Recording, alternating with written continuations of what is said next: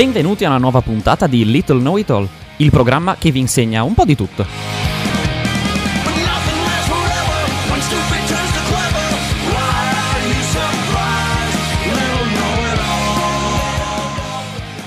Un giro dei laboratori dell'Università di Trento in 10 tappe con 10 ricercatori e 10 materie da scoprire.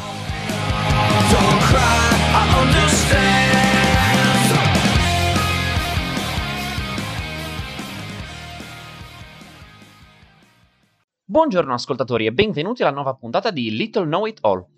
Se tutto va bene, questa è l'ultima volta che sentite la mia voce in questa qualità audio, poi potrò andare a divertirmi di nuovo con gli aggeggi dello studio. Per la puntata di oggi ci spostiamo al Dipartimento di Fisica e andiamo a esplorare il laboratorio IDEA. Dietro questa accattivante sigla si celano i tre principali punti di interesse del laboratorio: idrogeno, energia e ambiente. Prima di iniziare faccio inoltre sapere al pubblico che il laboratorio ha un sito ben organizzato in cui si può andare a curiosare se siete interessati. Basta cercare su internet al sito idea.physics.unitn.it. Per questa volta non avremo direttamente il professore o il responsabile del laboratorio a parlarci, bensì uno dei ricercatori, il dottor Michele Orlandi. Inoltre, la puntata di oggi è un po' stravolta nel suo ordine, rispetto al normale, perché questo laboratorio ha molto da offrire. Cominciamo infatti subito da cosa si studia, cosa si ricerca nel laboratorio IDEA. diciamo, il core, l'attività di core del, del laboratorio è, è la eh, fisica dei materiali, tutto quello che riguarda la- il design, quindi la progettazione, la fabbricazione, la caratterizzazione dei materiali, diretti in particolare eh, a applicazioni nel campo oh, dell'energia e dell'ambiente, dalla conversione e utilizzo dell'energia solare per fare reazioni chimiche, dirette alla sintesi di carburanti, ad esempio, con i cosiddetti combustibili solari. Poi invece la conversione e l'utilizzo di energia solare per fare eh, invece bonifiche ambientali, fondamentalmente bonifiche di acque contaminate, di acque inquinate. Poi eh, lavoriamo ad esempio anche sulla conversione eh, solare eh, mediante concentrazione solare di, eh, di biomasse, di rifiuti, di rifiuti di biomasse in collaborazione con il Dipartimento di Ingegneria. Abbiamo un buon numero di collaborazioni sia, sia, sia fuori, sia all'estero, con altre università italiane, ma anche qui, qui a Trento siamo abbastanza ben integrati nel nostro, nell'Ateneo Trentino. E poi abbiamo applicazioni un po' più esotiche eh, che riguardano ad esempio anche le tecnologie spaziali, lo sviluppo di nuove, di nuove forme eh, di propulsione, ad esempio eh, basate su- su- sull'interazione laser-materia che stanno mh, un po' più vagamente sotto l'ombrello di applicazioni energetiche, insomma. Tra le varie cose che si studiano, sicuramente quella più interessante per una persona qualunque sono le applicazioni dell'idrogeno, che sono di grandissimo interesse per moltissime cose. Mi viene in mente, per esempio, il motore a idrogeno, che è una cosa che appunto eh, normalmente fa molto colpo quando se ne parla, ma è solo una minima parte di quello che può fare e quello che si può guadagnare se si risolvono determinati problemi. Qual è la teoria che sta dietro lo sfruttamento dell'idrogeno? Quello che è interessante è la possibilità di usare l'idrogeno in generale come carburante, come, come vettore energetico, come combustibile, ok? A quel punto puoi eh, utilizzarlo o eh, in un motore a combustione, come i motori a combustione ma delle auto a benzina o, o a diesel, ma opportunamente modificati, disegnati per l'idrogeno, oppure la possibilità più interessante, quella che ormai è ben consolidata a livello tecnologico, è quella di utilizzare le celle a combustibile che combinano eh, ossigeno e idrogeno per estrarre corrente elettrica e, e con emissione di, di calore. A quel punto, se l'idrogeno l'hai prodotto in partenza dall'acqua, magari scindendo l'acqua in ossigeno e idrogeno, hai eh, un ciclo in cui il carbonio non entra da nessuna parte, quindi non ci sono problemi di eh, emissioni, ed hai anche un ciclo in cui l'acqua è una risorsa rinnovabile perché parti da acqua e ottieni nuovamente, nuovamente acqua. Nel nostro caso, ad esempio, una parte grossa della sfida è riuscire appunto a produrre l'idrogeno, possibilmente dall'acqua, anche se sono possibili altri, si studiano anche altre vie. L'energia che, che è significativa, che serve per fare questo processo, oh, deve essere fornita tramite fonti, tramite fonti rinnovabili. Mm, è ancora tutto molto sperimentale, ok? Però ci sono, ci sono punti, ad esempio mm, a Bolzano c'è direi l'unico l'unico distributore d'Italia di idrogeno per, per autotrazione, per, auto, per autotrasporto. E si stanno, si stanno studiando, si studia, c'è, pare, c'è, c'è, parecchio studio appunto sulla mobilità idrogeno eh, e, e, anche su, su, come organizzare una rete di distribuzione, ma eh, diciamo che lo scatto fondamentale, il problema fondamentale da, uh, da risolvere, per cui serve ancora molta ricerca, e lo scatto fondamentale che si deve fare per poter arrivare ad un'applicazione su larga scala, appunto, quindi a una, a una rete energetica basata sul vettore idrogeno, è quello della produzione eh, appunto verde, della produzione da fonti rinnovabili, ok? Ottimo direi. Finiamo questa prima parte introduttiva con Stray Heart dei Green Day. Sì, nella puntata di oggi tre loro brani come intermezzo. A seguire approfondiremo il modo di lavorare e alcuni progetti del laboratorio Idea.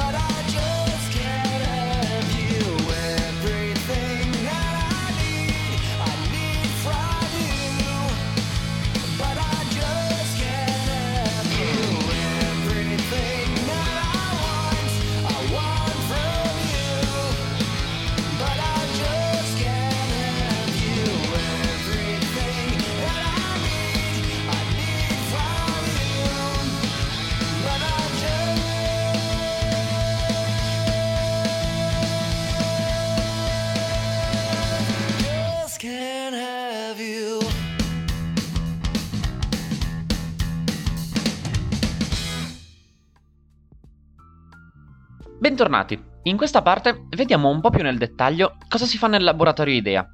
Da quanto tempo esiste il laboratorio e quali sono stati i suoi più grandi successi? Beh, allora, il, il laboratorio IDEA, appunto, come ti dicevo, è, esiste da una quindicina d'anni nella, appunto, nella sua attuale denominazione, anche se nasce da esperienza di laboratori precedenti e dall'esperienza della trasformazione di laboratori precedenti. Io sono arrivato relativamente di recente, ok? E, nel senso che sono diventato ricercatore presso il laboratorio IDEA eh, due anni fa, più o meno, un anno e mezzo fa. Prima, prima ci sono stato qualche anno come, come postdoc. I suoi più grandi successi, beh, dipende da come li vuoi misurare, ok? Ma per quello che mi riguarda e più recentemente, eh, i grandi successi sono stati ad esempio l'aver, l'aver vinto finanziamenti importanti sotto forma di progetti sia, sia, sia europei che, che locali. Un altro successo recente di cui personalmente sono abbastanza contento è qualche anno fa, direi ormai tre, eh, tre anni fa, eh, avevamo vinto un premio un premio che, mh, di carattere più divulgativo, ma è un premio di un, un, concorso di idee, si chiama Io penso circolare, che veniva dato dal quotidiano La Stampa col patrocinio del Ministero dell'Ambiente ed era un premio per eh, un'idea eh, che poteva essere di carattere scientifico, tecnologico, economico, sociale, diciamo, eh, che rientrasse appunto nella categoria dell'economia circolare. E noi appunto proponemmo un, um, un'idea per una... c'era già il germe dell'idea della bonifica uh, di acque inquinate mediante processi, mediante processi solari, che è una cosa veramente, veramente circolare, diciamo dal punto di vista economico. Lì c'era il germe dell'idea e poi eh, abbiamo vinto il premio e col, col senno di poi alla fine era, era, era la strada giusta, dato che poi abbiamo preso i finanziamenti importanti per arrivare a realizzarla, spero, nei prossimi, nei prossimi tre anni. Insomma. Un altro, anche se più, più in piccolo, diciamo, è, appunto abbiamo vinto l'anno scorso, nel 2020, un finanziamento da parte della Fondazione Caritro per sviluppare invece processi di sempre di fotocatalisi solare per bonifiche, per bonifiche di acque inquinate dai cosiddetti contaminanti emergenti. Contaminanti emergenti sono oh, molecole di cui fino a qualche tempo fa non, non ci si poneva neanche il problema che esistessero ne- nelle acque che derivano dall'utilizzo di mh, dall'utilizzo eh, massiccio diciamo di, di nuovi prodotti presenti sul mercato a volte anche per necessità ad esempio alcuni, alcuni inquinanti emergenti sono tipicamente eh, metaboliti di antibiotici, eh, antivirali. eh, in periodo di pandemia eh, sicuramente ci saranno nuovi inquinanti emergenti. E il progetto è volto appunto a, a cercare anche qui di produrre una, di dimostrare, una, verificare la fattibilità diciamo di, una, di, una, di, un, di un'idea per, per ehm, risolvere questo tipo di problema. Ora, una domanda che sento di dover fare. Solitamente intervisto i professori responsabili dei laboratori, ma questa è la prima volta che mi trovo faccia a faccia con uno dei ricercatori. Devo per forza chiedere, com'è la situazione dei dottorandi in Italia? La situazione dei dottorati, dei dottorandi in Italia è migliorata, sta migliorando, è ancora gravemente insufficiente, direi, sia dal punto di vista eh, economico, ma forse più di tutto dal punto di vista della, delle prospettive non tanto in campo accademico. I nostri dottorandi eh, in realtà eh, normalmente, e direi che posso parlare in generale per l'università italiana, i nostri dottorandi sono di alto livello e, e quando, quando escono, quando finiscono eh, insomma sono, sono, di livello internazionale elevato, spesso, spesso finiscono mh, senza troppe difficoltà anche in laboratori prestigiosi, in, in istituzioni prestigiose, quindi sono ben valutati eh, sia all'estero che anche in Italia dal punto di vista accademico. La criticità che mi sento di segnalare più di tutto eh, per l'Italia è, è, è, per quello che riguarda l'industria. Guarda, mi ricordo, sarà stato 5-6 anni fa, quindi neanche tantissimo tempo fa, mi ricordo che cioè, ascoltavo un'intervista uh, su Radio 24, adesso non mi ricordo esattamente il programma, ma l'intervistatore sbottò dicendo e comunque in Italia la ricerca fondamentalmente la fanno le industrie. No, non è vero se, se, se, ci capiamo su cos'è la ricerca in Italia eh, fondamentalmente non la fanno le industrie e, e, ci, so, e ci, sono i numeri, eh, num, numeri alla mano, adesso non so quali sono i numeri più aggiornati, ma già, eh, ma già qualche anno fa l'investimento privato in, in, in, in ricerca e sviluppo in Italia era era ridicolo ris- rispetto a quello di altri paesi europei.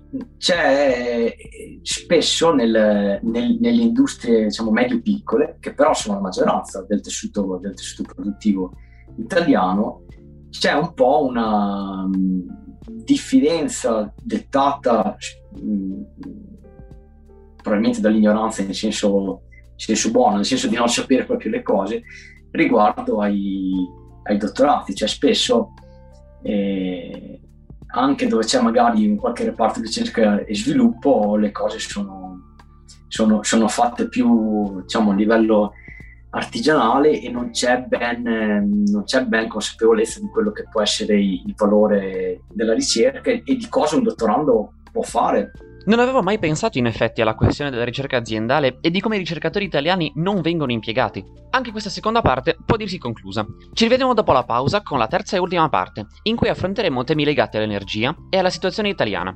Godiamoci intanto When I Come Around.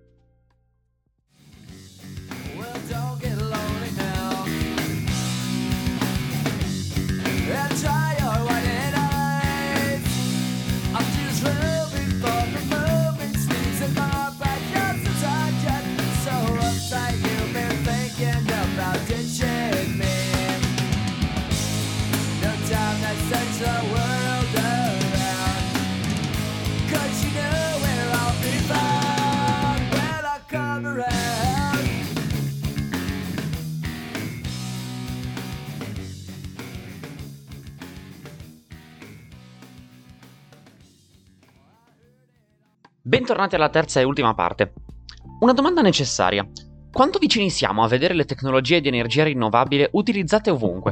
L'applicazione su larga scala è ostacolata o sta procedendo in maniera abbastanza rapida? Ma, eh, potenzialmente è, è proprio lì dietro l'angolo, nel senso che ci sono, ci sono tecnologie che sono già mature da, da diverso tempo e siamo già, una, siamo già ad una seconda generazione di tecnologie eh, per, per, per, le, energie rinnovabili, se non ad una terza, diciamo. Quindi eh, il problema non è più solo tanto tecno- non è più solo tanto scientifico-tecnologico, cioè si è già dimostrato che si può fare, ok? E gli ultimi dieci anni hanno probabilmente dimostrato hanno abbastanza ben dimostrato che si può fare anche su larga scala. Questo si è fatto anche con le energie rinnovabili. Ormai ci sono impianti, impianti, impianti eolici offshore che si costruiscono adesso, sono paragonabili alle centrali termiche per, per output energetico ormai. Si è dimostrato che, eh, che si può fare sicuramente, lì dietro l'angolo.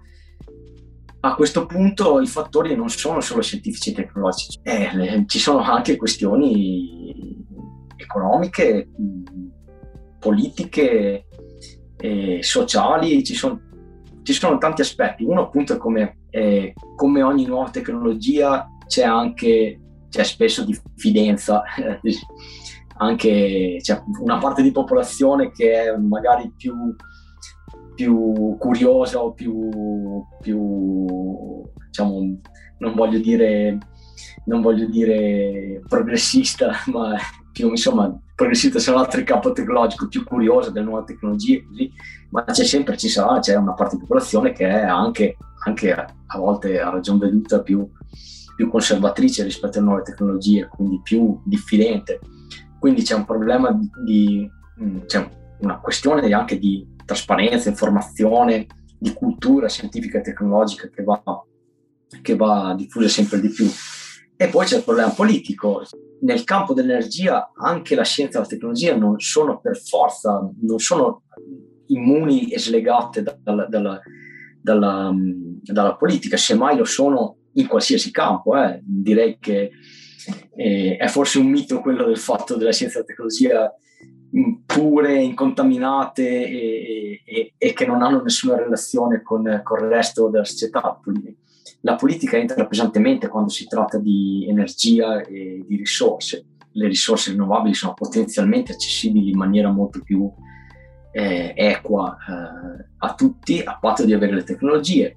Questo ha degli effetti importanti anche sullo sviluppo delle tecnologie. Le tecnologie eh, se le tecnologie, ad esempio, fossero basate, come è a volte il caso, su materiali eh, rari, esotici e difficilmente reperibili se non di nuovo in poche parti, in poche parti, in poche selezionate parti del mondo, è nuovamente un problema, ok?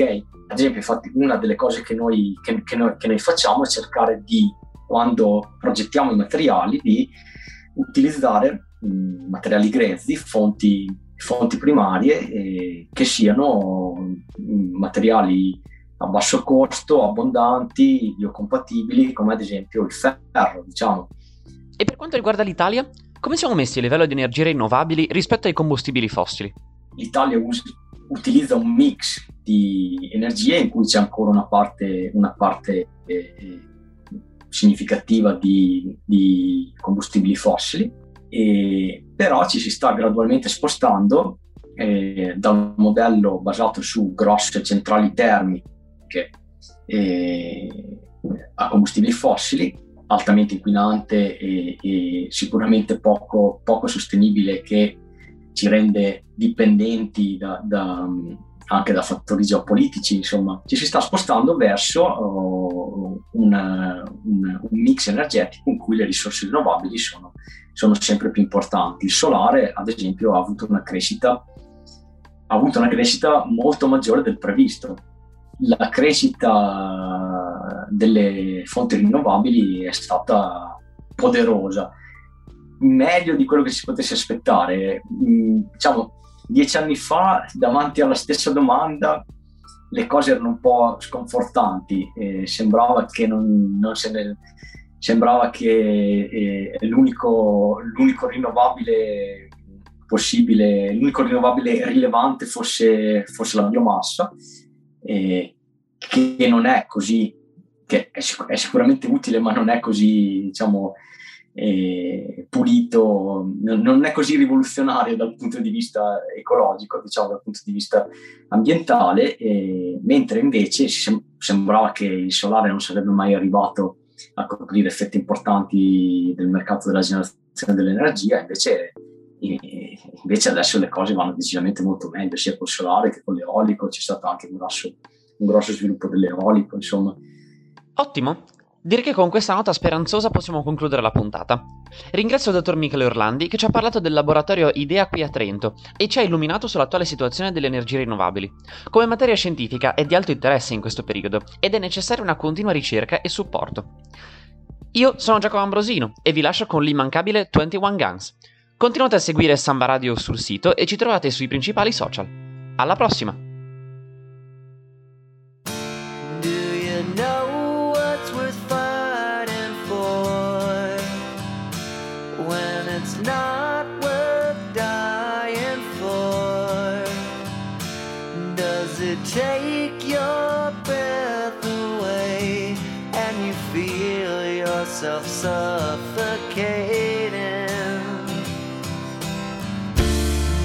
the